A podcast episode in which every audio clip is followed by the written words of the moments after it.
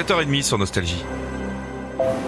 Salut Patrice. Bonjour Philippe, bonjour à tous. La coordination rurale a mené une action coup de poing ce matin autour de l'Arc de Triomphe à Paris. Les Restos du Cœur lancent leur collecte alimentaire auprès du grand public. La météo, euh, tant agitée ce matin sur une large moitié ouest, ce sera nuageux mais plus calme à l'est. La coordination rurale a mené une action coup de poing ce matin en Ile-de-France.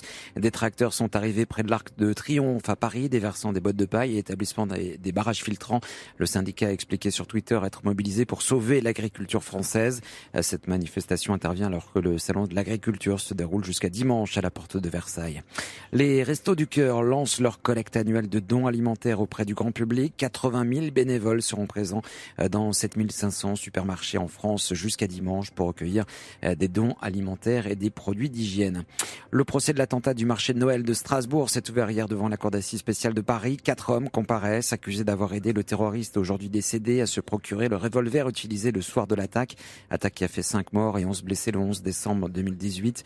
Euh, ce procès est une étape majeure pour les victimes, selon Dominique euh, Mastelli, euh, psychiatre et responsable de la cellule d'urgence médico-psychologique du Bar c'est une étape essentielle dans le parcours d'une victime. Depuis le moment de l'attentat à Strasbourg, l'enquête qui a été longue et maintenant son aboutissement sous la forme d'un procès. C'est effectivement une étape importante de reconnaissance du statut de victime, de reconstitution de ce qui s'est passé, de la responsabilité de chacun. Mais c'est aussi euh, un moment difficile puisque l'auteur n'étant pas euh, présent, puisque neutralisé par la police après l'événement, ce seront des personnes euh, qui ont été impliquées dans la responsabilité qui vont être jugées. En soi, c'est un moment parfois difficile, parfois douloureux, beaucoup attendu, parfois redouté par les victimes. Un témoignage recueilli par Eric Ravel. Verdict imminent au procès pour le meurtre du policier Eric Masson à Avignon. Le principal suspect a avoué le meurtre sur un point d'île en 2021. Il risque la prison à vie si la cour d'assises du Vaucluse reconnaît qu'il savait que sa victime était euh, policier. Une distribution d'aide dans le nord de Gaza a viré au chaos hier, entraînant des tirs israéliens sur une foule affamée. Une vaste bousculade. Plus de 110 personnes ont perdu la vie selon le Hamas. Israël a reconnu des tirs limités. Un responsable de l'armée lui a signalé une bousculade meurtrière. Le président Macron a exprimé sa plus ferme réprobation et exigé vérité et justice.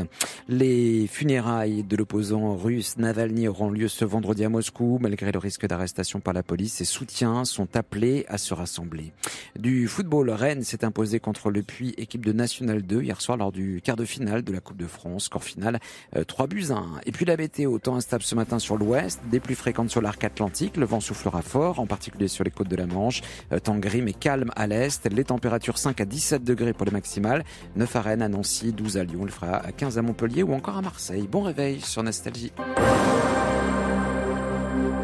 Les matins Nostalgie.